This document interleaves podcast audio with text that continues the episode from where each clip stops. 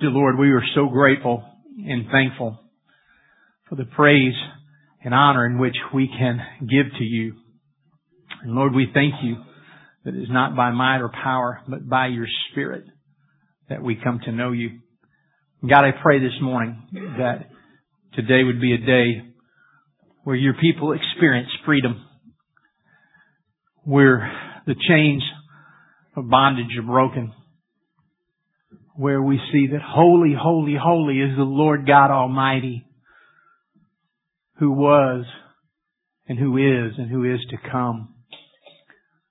And that even the demons shudder at the sound of His name. And so Lord, this morning we, we ask you to open up our hearts. Give us ears that hear. And God, I pray that we wouldn't listen to the lies of the evil one who seeks to kill, steal, and destroy, but that we would concentrate and fixate on your voice, on your word, so that you, the name of the Lord might be praised and glorified. In the name of Jesus we pray. Amen. I'm in Mark chapter 1 this week, and then we're also going to look at Galatians chapter 6 if you want to uh, just kind of have that spot in your Bible.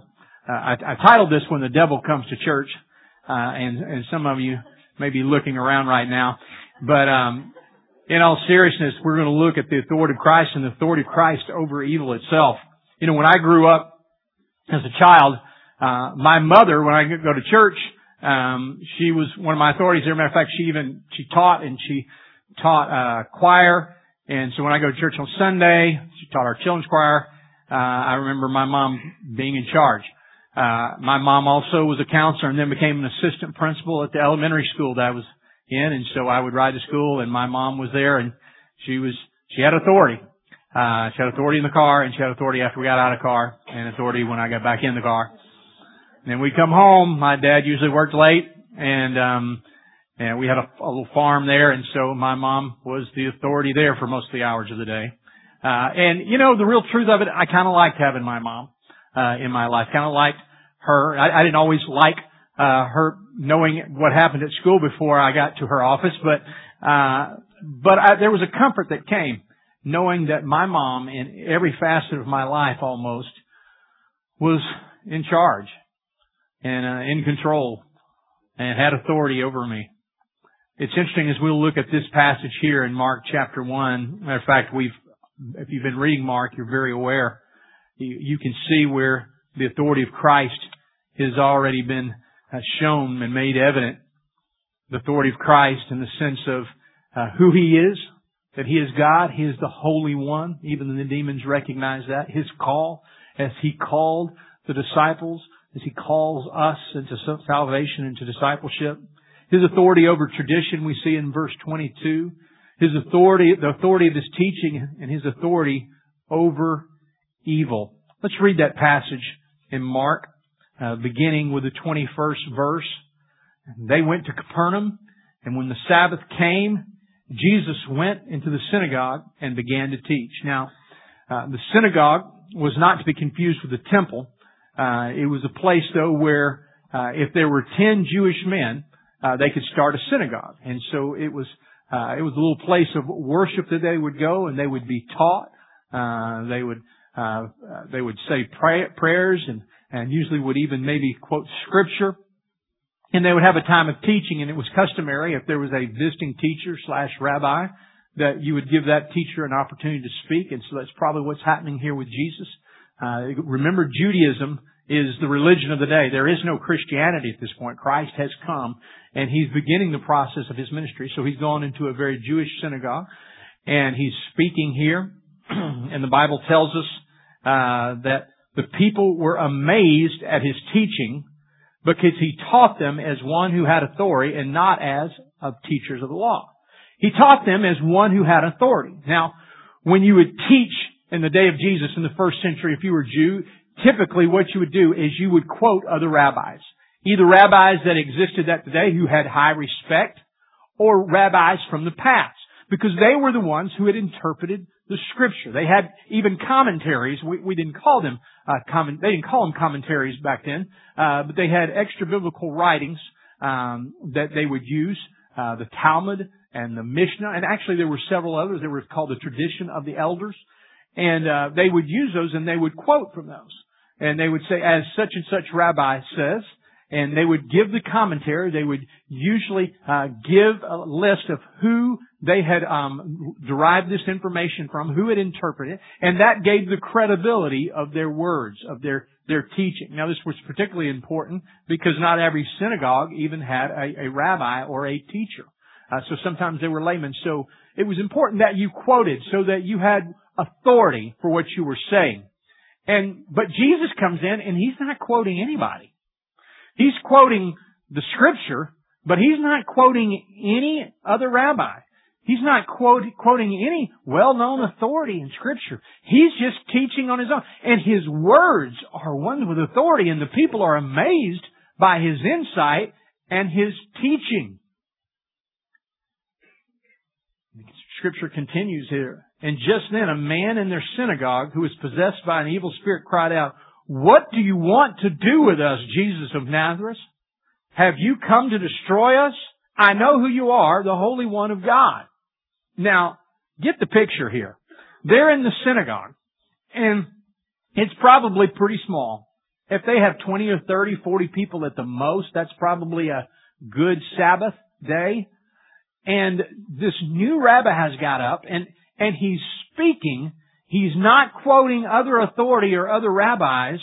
And all of a sudden, someone in church, so to speak, in the synagogue stands up and says, I know who you are. Why have you come, Jesus, Holy One of God? Now remember the Trinity is what? The Father, the Son, the Holy Spirit. So when he's saying God, he's talking about Jesus. He's saying, God, what are you doing here? Which begs the question, I don't know who's been there, what's been going on in the past, uh, but it probably wasn't a a real vibrant synagogue at this point. And, uh, but nevertheless, this guy stands up and he's possessed. Now, for just a moment, let's talk about the difference between possession and oppression. And let me say, there are a lot of terminologies and a lot of people out there. Uh, if you want to go read enough books, you can find people that differ with me, and you're welcome to do that. But I'm going to tell you uh, what I believe. First of all, there's possession. That's obviously what's going on right here with this gentleman, with this individual. He is possessed. What that means is that uh, a demon or an evil spirit has come into his life and is now controlling him in large parts. Okay? And so possession comes from within. Now I believe myself that possession can only occur when, when it is invited in. And I don't believe a Christian can be possessed. I, granted, there are people who can disagree with me. I think they're wrong. Okay?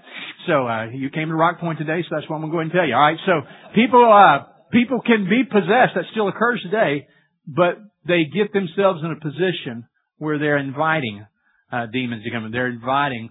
They're doing things, and we could go through a, a big list, but we don't have time to it. Uh, whether uh, it's in seances, whether it's in prayers or whatever, in which they invite evil spirits into them. And uh, I believe it's still possible, and I think there's plenty of evidence that indicates that. So that's possession. But what often happens with the Christian is not possession, uh, but and not necessarily even obsession, although it can lead to that, but oppression. Possession comes from within, oppression comes from the outside. So in other words, sometimes uh, Christians uh, are oppressed, and I believe we're all oppressed, but some become very oppressed with maybe substances, with sexuality, uh, with a number of different sins and Satan begins to find your weak spot and he starts to oppress you there. And oppression comes toward, to you. And, uh, it's interesting. Um, C.S. Lewis, uh, says it like this. He says, there are two equal and opposite errors into which our race can fall about demons. One is to disbelieve in their existence. The other is to believe and to feel an excessive and unhealthy interest in them. They themselves are pleased by both errors. Now, if you've not read the screw tape letters, I, I want you to know that it is required reading at Rock Point Church, okay? I, I, we can't make you read it, but, uh, if you're out of youth ministry, if you're 14 or older, I, I just think you ought to read this book. It's a short, it's, it's, it's fiction, but it's written by one of the greatest intellectual minds of the 20th century, and I think it does the best job of helping you understand. It's an easy read, it's very readable, I encourage you to get. We've got a few copies out there that you can uh, pick up. Um, I don't have a lot, but you can get them at any, you can get that at any Christian bookstore, Amazon, whatever. Uh, but I, if you've not ever read that, I want to ask you to take the hour and 15 minutes that it takes to read it. If you're, you're a fast reader, you can read it faster than that. And read the Screwtape Letters, uh, by C.S. Lewis. But he gives a, I wish we had time to go into it, but he gives a vivid understanding and description of what it looks like. And I think that quote, that's where he opens his preface right there with that, with that quote. There are two errors that we can fall into. One is to become obsessed and the other is to not even believe they exist. And, you know, I, I wonder if that's not what happens to many of us as believers today, particularly in the Western world. It's easy just to think, hey, it just doesn't exist and those are all movies and other places and I don't see it in Flower Mound. It doesn't exist kind of mentality. Okay? But of course, it's going on here in the day of Jesus. And at the name of Jesus, uh, the demons have no choice. The Bible tells us they fear and tremble at his name in, the, in, the, uh, in James chapter 2. But this demon cries out and says, I know who you are. Have you come to destroy us? Uh, it lets us know that demons know their ultimate reality, their ult- ultimate ending. He says, I know who you are, the Holy One of God. And Jesus says in verse 25, be quiet. You don't have authority to speak. He says, come out of him. And the evil spirit shook the man violently and came out of him with a shriek. And the people were all amazed and they asked, what is this? A new teaching with authority, with power. And he gives orders to the evil spirits and they obey him. News about him spread quickly all over the region of Galilee. And as soon as they left the synagogue, they went with James and John to the home of Simon and Andrew. And Simon's mother-in-law was in bed with a fever and they told Jesus about her. So he went to her and he took her hand and helped her up and the fever left her and she began to wait on them. And that evening after sunset, people brought to Jesus all the sick and demon possessed. And the whole town gathered at the door and Jesus healed many who, who had various diseases and he drove out many demons but he would not let the demons speak because they knew who he was. Now, what's interesting in this passage, if you read it, you just don't even recognize after we get into this part where the demons start speaking, you don't even remember the rest of the text. I mean, it's like you going, okay, he did what? And the demon said what? And, and what's going on here? I mean, that's just human nature. That's where our mind goes. So I want us to deal with that, you know, because it's easy for us to read passages like that. You know, some people just explain away, well, in Jesus' day, you know, here commentators say in Jesus' day, you know, it was just a lot more evident that probably isn't going on today, and um, and people handle it that way. Or somebody looks at that and they go, you know, I don't even, I don't want to talk about that. I don't want to, I don't want to read that. I don't like those movies. They scare me and those books and all that stuff, and I just can't handle it. I don't want to talk about it. But it's real, and it's here, and these are the words of Jesus. So you either need to Thomas Jefferson out and cut it out, or, or you got to deal with it. If you cut it out, uh, then you've, you've cut out the power of the Word of God. When you cut out the words of Jesus, uh, then you've gone down a bad road. And so I think it's here, and so we've got to deal with it. So I want us to talk about it this morning. So, if you would turn with me to Ephesians chapter 6. Now, I've, I've preached a sermon before on Ephesians, Ephesians chapter 6 on spiritual warfare. Uh, but let's, let's read this passage right here. Paul is speaking here to the Ephesian church, and he says, finally, be strong in the Lord and in His mighty power. Be strong in the mighty power of Christ, not on your own, but on the mighty power of God, the mighty power of Christ. Put on the full armor of God so that you can stand against the devil's schemes. That word schemes right there means strategies, uh, methods, the way that he comes against you. He says you want to stand against those and recognize that he has schemes. For we fight or struggle our struggle is not against flesh and blood, but against rulers, against authorities, and against powers of this dark world, and against spiritual forces of evil in heavenly realms. You know, part of his schemes are division, uh, diversion, and deception. And uh, as we look at this this morning, I think first of all we have to establish the fact that demons do exist, and that this is not just a tale it's not just in third world countries, but that they exist today in our world today. It's interesting. Um, Andrew Delbanco, uh, who is at Columbia University, he wrote a book called The Death of Satan. Now he says right in the front of his book, he goes, look, I am a, uh, basically a liberal secularist, okay? I'm not a Christian. Uh, I'm, I'm not a religious person in any means, but we have been studying this subject, been dealing with people uh, for a long time. And matter of fact, the university right across the street, New York, uh, over in New York, he said, look, they've come to the place where they've had to reinsert the term evil back into their textbooks because there are certain things that happen that you can't explain any other way. He said it was very popular in the 50s and the 60s and even the 70s to say, you know what, this is all a behavioral issue. These are all sociological issues. If people can just be well educated and trained, uh, they can get rid of those behaviors and they won't be serial killers anymore and there won't be genocide anymore and there won't be obsessive uh, child abuse and things that are even more horrible if, if we wanted to go on and talk about them. Um, people just need to be educated. You know, that's kind of naive when you stop and think about in World War II, possibly uh, the most well-educated society, particularly at that time, and some would say in history, Germany at that point, and you see the Holocaust occurring. You see atrocities occurring that it couldn't simply be education. In our world today, as we continually hear about children who are killing children, is it really an education issue? Look, Johnny, I just want you to know that you know, one day maybe you're going to be tempted to take a gun and go home and go to your school and shoot people. I want to, I want to just tell you that's not right right now and that's not a good idea.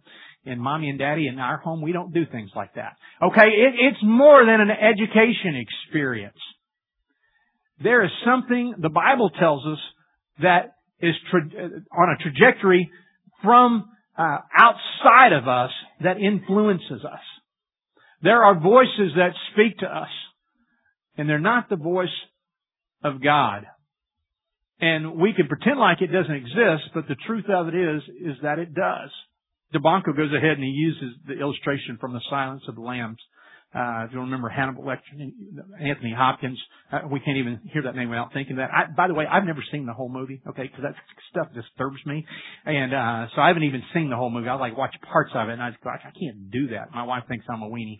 Uh, but I, I just can't even, I can't even watch that kind of stuff, okay? But, uh, you know, there's that one point where Officer Starling comes and she's first meeting, she's reading his report and she goes, what happened to him? And Hopkins, or Lecter, says, uh, what do you mean what happened to me? Nothing happened to me. This is who I am. You're, you've become a behaviorist. You think that something had to happen to everyone for them to ha- for, for something to be wrong with them. Look at me. Can you simply not handle the fact that I am evil? And that's what our culture wants to do today. Well, obviously you had something in your past uh, to make you accountable. Uh, obviously you had something in your past to be that warped. Some people, quite frankly, are possessed. And others are so oppressed that they're in complete bondage. And as Delbanco says in his research, he goes, as of today, we can't tell you what it is. We simply know that it's not something that people are innately necessarily born with. We can't tell you where this presence of evil comes from. And this is again a non-believer. Well, I can tell you, the Bible makes it very clear where evil has come from. It comes, first of all, from fallen angels. Those who chose to rebel against God Almighty. And that's where the initial and original demons came from. And then it comes from the fallenness of man when we chose to sin. When we chose deliberately in the fall of mankind to sin, to go against God. So we know that sin exists. We know that evil exists. And we know who we are fighting. Now, four considerations that you might want to think about as we go on with this subject, because a lot of people go, well, still just, just don't think it's really, I really don't believe in evil. I believe those are all psychological problems. And let me say this, I am not suggesting, nor does the Bible suggest, that people don't have psychological or sociological problems. Jesus dealt with people all the time that had problems, okay?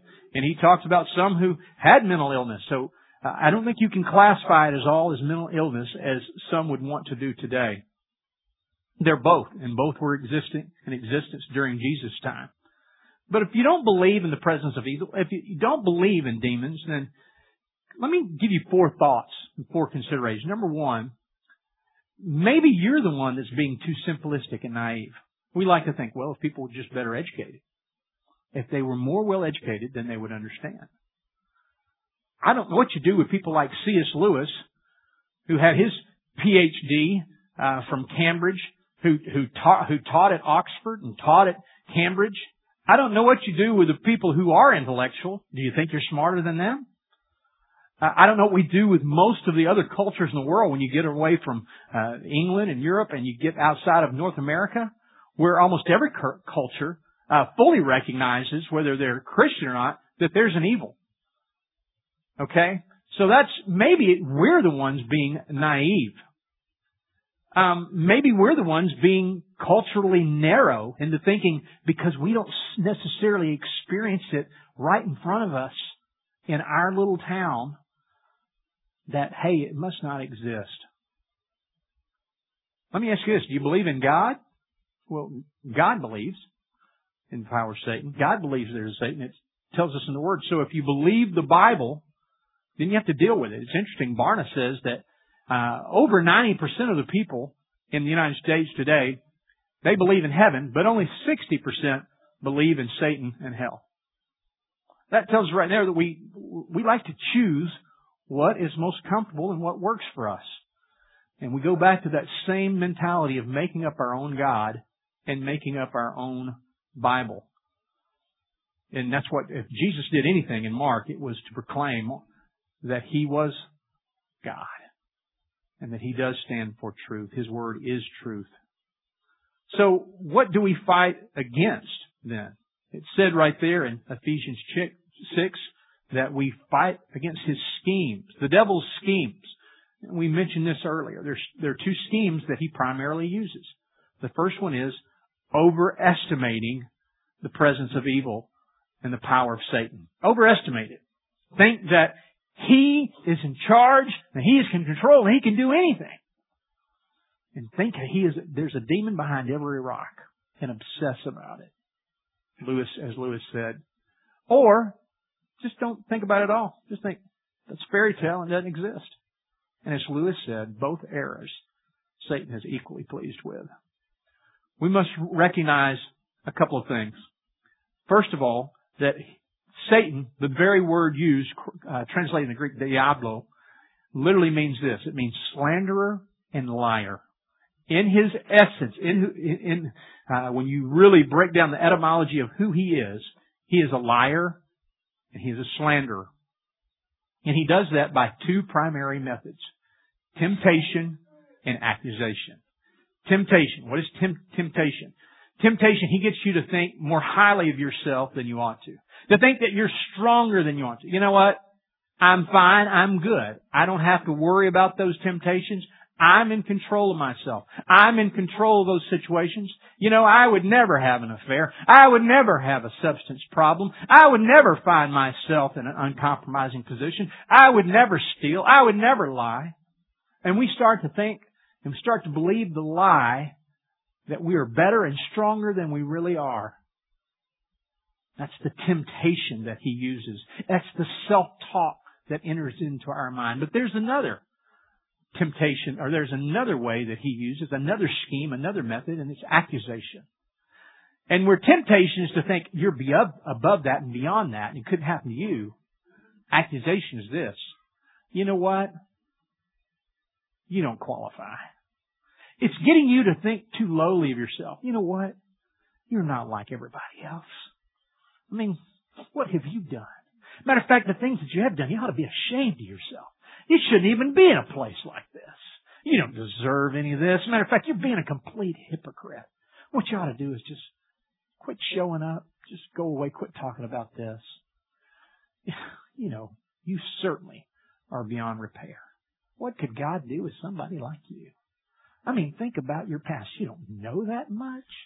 And you know you've sinned before. You and I both know what you've done. And the doubts that you have in your mind, John 10:10 says, Satan comes to kill, steal, and destroy.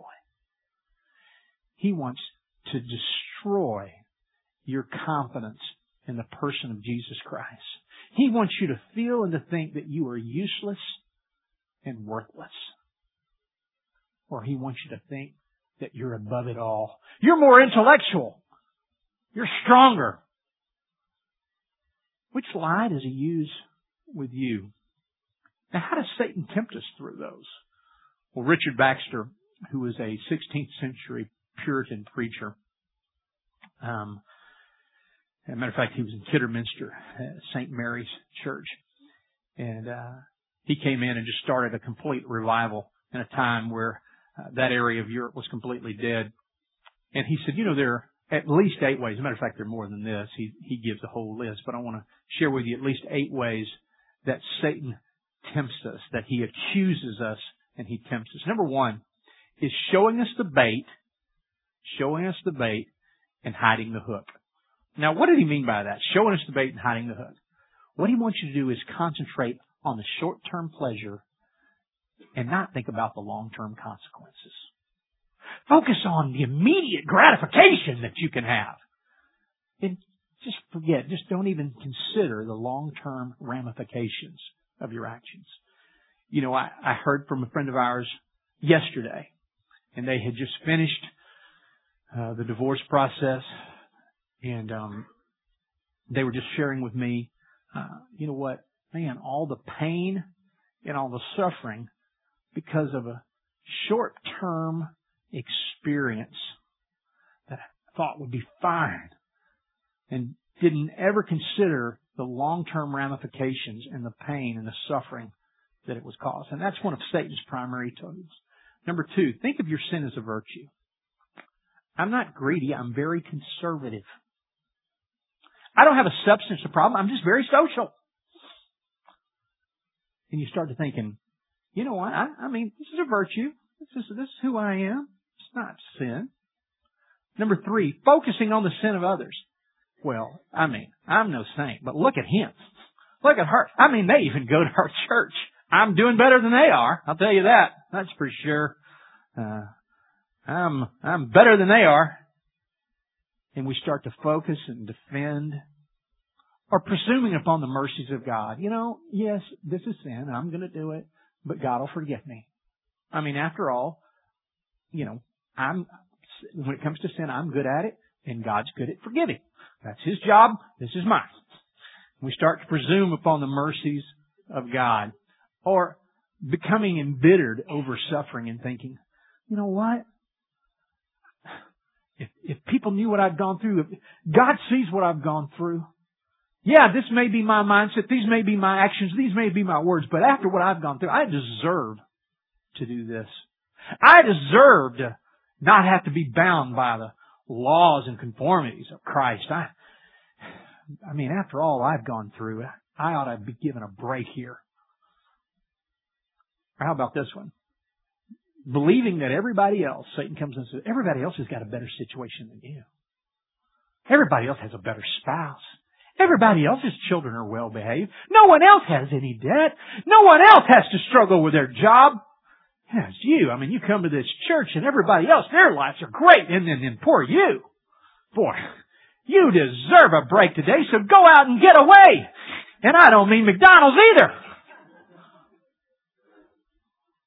Or how about this one? Defending the sin part of your life by the good things that you do. You know what? Yes, maybe I am cheating on my wife, but I'm, I'm a good provider. I provide for our family. I've heard people say stuff like this. I'm thinking, what are you talking about? Okay, maybe I'm, maybe I'm abusive, but you know what? I, I, I take my children on a nice trip every year. And I love my mother. I mean, it just kind of come up with things like this. You know, I, I always heard this one. I, you know, I'm not, I, I've never killed anybody. Yes, I've got this addiction I hear, but I've never killed anybody. And you, you mean you start grabbing for. Where do you think that voice comes from? Where do you think you're hearing that message from? You think that's God saying, well, you've not killed anybody, you'll be fine. Do whatever you want. Don't worry about the rest of your family. You'll be fine. No. The enemy comes to kill, steal, and destroys. And he does that through accusation and through temptation. And you have to decide, what are my temptations? What lies do I listen to? Which are the ones that get to me? how does Satan accuse? He gets us to look more at our sin than our Savior. And for those of us who fall into that accusation, who feel like we're not worthy and not good enough, instead of focusing in on Christ, we focus in on that sin of the past that we can't do anything and we get obsessed about this past mistake or something that's happened that we can't undo and we obsess over it. Instead of focusing in on Christ and His forgiveness. You know, it's the same principle with our children or even with us at, at work. What do we focus on if we get an evaluation? If we get 10 great things, it's the one negative. But you need work here. It's like we get the report card, you know, and we go, well, you got all A's. Oh, you got a C right here. Let's talk about the C. Forget those A's. Let's talk about the C. That's that same voice. That's that same mentality. Let's focus on the inadequacy. Let's focus on your deficiency and let's camp out there. Believe that the struggles that you're in are punishment. Well, so obviously, that's what they did in Job's day. You're being punished. That's right, because you're a sinner. God's punishing you. And you shouldn't expect that to be let up anytime. I mean, you think He's going to forget about that? God's punishing you. And you just need to recognize that and just live under that oppression. I mean, that's what God wants you to do. He wants you to be miserable the rest of your life. Matter of fact, the worse you feel, the more you stick your head under a rock, the better it'll be for you. Does that really sound like the living and resurrected Lord who comes to set us free, who comes to give us life and life abundantly? Or believe, you know what? You must not even be a Christian because you have doubts. You have doubts and struggles and maybe I'm not even a believer. I mean, I, these things don't make sense to me. Sometimes I wonder if there really is a God. Obviously, I must not be a Christian at all. Satan wants you to live in one of those two states. He wants you to live in a crushed, he wants you to live in a shame-based mentality, an accusation, or he wants you to live or ignore the conviction of the Holy Spirit and think, you know what? If it feels good, do it. Gotta forgive you. Everyone else does. You, you know what? You'll be fine. You won't go that far with it. He wants you to live in one of those two mentalities. So how do we fight this? Well, first of all, recognize what your weaknesses are. Where Satan's going to come against you. What are the weaknesses in your life? What are the things that you're tempted by? What are the lies, the accusation lies that that you hear in your head and take the gospel for what it's worth. Read the rest of that passage right there in Ephesians chapter 6 and to recognize I'm going to stand against him by the weapons of the Lord Jesus Christ through faith, through his word, through prayer, through truth. I'm going to stand against him and I'm going to believe and live out the gospel. And I want to believe these two principal things about the gospel. And if I could summarize the theology of the gospel, it would be into these two statements. And we've got to live in this truth. Number one is that I am more sinful and wicked than I ever thought or can imagine, and that I'm a sinner who cannot, and I can't save myself. I'm never going to be good enough. My sin was so great, Jesus had to die for me. Okay, that's the first principle. That we have all sinned and fallen short of the glory of God. Okay? If we recognize this, that we are sinners and that we can be tempted, that we can be drawn away, recognize that. But recognize that because of that sin, Christ has died for us, which gives us the second part, the wonderful part of the gospel, the wonderful truth of the gospel. That once I've received and accepted Christ, I am more loved and accepted by God than I ever could have ever hoped or imagined. I am fully accepted it doesn't matter what has happened in my past. It doesn't matter about my education. It doesn't matter about junk that has occurred. It doesn't matter about my pains. It doesn't matter about my inferiority complex that I'm dealing with. God fully loves me and accepts me as I am. And the truth of that is that I have been empowered through the gospel and through the Spirit of Christ, that greater is He that is in me than He that is in the world, and that I can do all things through Christ who strengthens me, and that He will meet my needs according to His riches and glory through Christ Jesus, that the Word of truth can dwell richly in me. And as it comes from my mouth and I speak forth it and believe it and cling to it, it is not me but Christ who lives within me. For I've been crucified with Christ. But it is not my flesh that now lives, but Christ who is living in and through me. And I can stand through the power of prayer and through the power of the truth that I read and I let come out of my mouth. And Satan can't stand. It's just like here in this passage where he says, I know who you are, the Holy One of God, the Holy One of God who resides within us, the power of the Holy Spirit. So when those temptations and accusations come our way, we stand upon the truth. The truth and the power of who Jesus Christ is. See, demons are just like rats. If you go to a garbage dump, you'll see rats running around. Remember, we had a big garbage dump about three miles from where I lived when I was growing up as a child.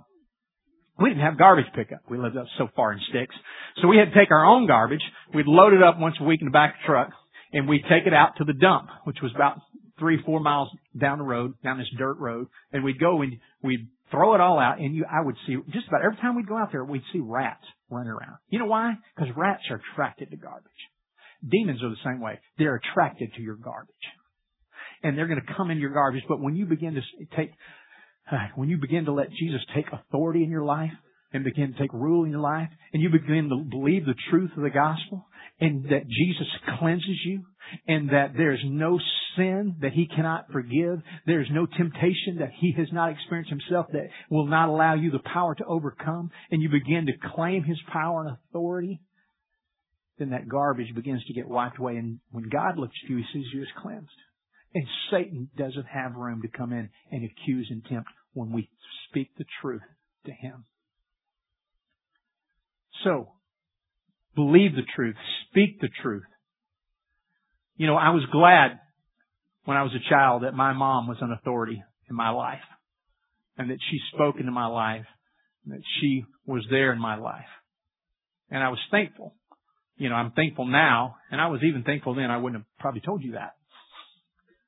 But you know what I'm even more thankful for today? Is the power and the authority of Jesus Christ in my life today. That greater is He that's in me than He that's in the world. And so the things in life that oppress me, the things that Satan will use that are in everyday considerations and encounters in life, that I don't have to live under that oppression, that I will say, you know what?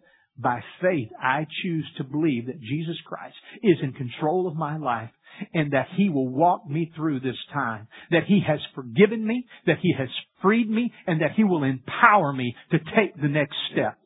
I may not feel like it, I may feel stuck, but I choose by faith to believe. Not what I see, not what others are telling me, not what by, not by what it seems like will occur, because Satan wants me to live in the worst case scenario. He wants me to believe because this has happened, this is where I'm going to end up. I'm going to end up in the street alone by myself and dying of starvation. He wants me to just go to the worst case scenario and start living there and feeling that oppression and living under it. But God says, look, yes, you've sinned. Yes, you have significant struggles and difficulties, but I want you to recognize that I want to work through that. I want to redeem that situation. I want you to use that to recognize how much I love you and how gracious and merciful and powerful I am that I can forgive and I want you to live in that. And I want others to experience how you have been forgiven. I want them to see the witness of your testimony that you're not going to live here in bondage. You're not going to live under the power and the oppression of sin, but you're going to cling to the gospel and you're going to believe that even through your sin, even through your terrible experiences, that I will redeem it and I will use it for my glory. That's the God I'm talking about. That's the one who has authority over my life, over my family, over my situations, over anything I experience. He ultimately is the authority. Even Satan himself, if you look in scripture, he had to go to Job and ask for permission to attack Job. He had to go, Satan had to go to, to God and say, I want permission to sift Peter like wheat. Hey, ultimately, God is in charge. And it doesn't mean that there's not a, there aren't demons who are oppressing, who are tempting and accusing, but you have to choose who are you going to listen to? You're going to listen to the true authority, or you're going to listen to that little kid in the background who's jealous of you, who wants your salvation but can't have it, who wants the power and the opportunity to worship like you do, and going, well, you can't do anything. You can't do anything right. And my dad's bigger than your dad. Are you going to listen to that little snot? Or are you going to listen to living, live, the living and risen Lord? That's what we all have to come to. What voice are you going to listen to? Who are you going to make your Lord? You're going to listen to the lies and the slander or to the truth? Your choice. Let's pray. Father in heaven, we thank you. It's by grace that we're saved through faith. It's not of ourselves. So since our salvation has not come by anything that we could work up or earn our own, Lord, why would we think the blessings of life, life itself would be any different than the grace that has been given? That we live through faith and grace. Not only are we saved by it. So today, Lord, for those who feel the oppression of Satan, God, I pray that you would allow them to begin to break free, to be delivered from that, and to take, uh, Lord, to take your word as it said, as power.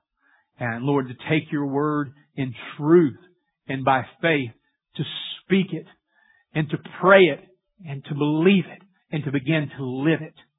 And God, I pray that we would recognize the power of the gospel. For those, Father, who don't know you, Lord, I pray that they would come today and receive your salvation. For those, Father, who have been living under oppression, that they would come and believe that, uh, God, as we uh, pray over and as we speak truth, God, that you uh, strengthen us and you, that you bind up the strong man and those demons, Lord, and that you can, uh, Lord, release us from that, that, that oppression. As we claim the truth, we embrace the truth, and we live in the truth, and we walk in the truth in the faith of your word. We thank you for this time this morning, and we ask that you use it to be glorified. In your name I pray. Amen.